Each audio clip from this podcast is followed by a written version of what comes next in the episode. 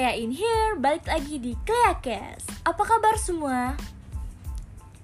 Banyak atau tidaknya yang mendengarkan podcast aku ini, aku akan tetap bersyukur dan bahagia sekali. Serta aku pengen ucapin juga terima kasih buat teman-teman yang udah mau dengerin podcast aku ini sampai habis. Yap, setelah beberapa waktu aku gak update, karena ya memang masih mut-mutan juga. Pada akhirnya aku memutuskan untuk upload Cast episode 3 ini. Sesuai judul yang mungkin udah kalian baca di awal. Kamu ngejar apa sih di dunia? Can you answer my question first before I continue the discussion? I give 3 seconds. 1 2 and 3. Oke. Okay. Apa pun jawaban kamu, yes you are with all your goals. Akan ada berbagai banyak macam jawaban dari pertanyaan aku ini.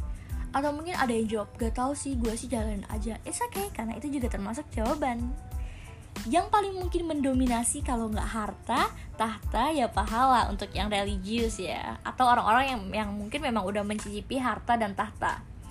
Tapi kalau aku sendiri mungkin aku bakal jawab dengan serakah. Yang aku kejar itu harta, tahta, dan pahala. Bukannya rakus, tapi realistis. Back to the question, kamu ngejar apa sih di dunia? Kalau pahala saja itu nggak cukup loh untuk hidup kita di duniawi.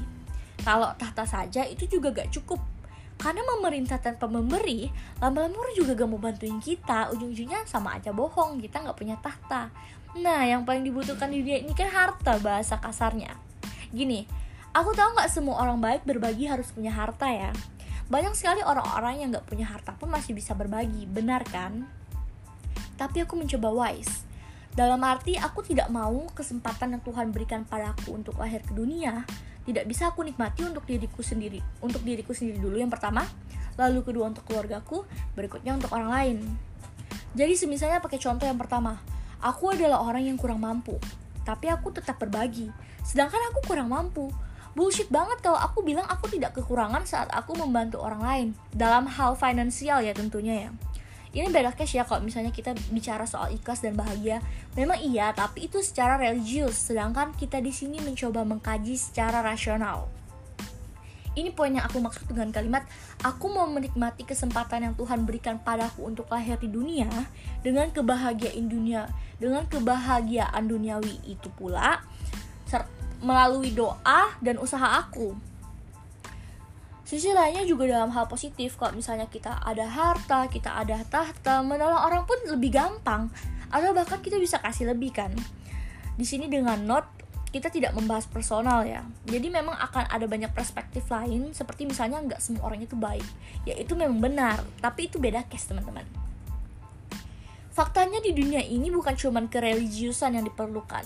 Kita juga harus siap untuk bersaing, bertahan hidup, berbuat baik, Nah, itu kita kan harus mengapresiasi diri kita yang bisa bertahan sejauh ini gitu.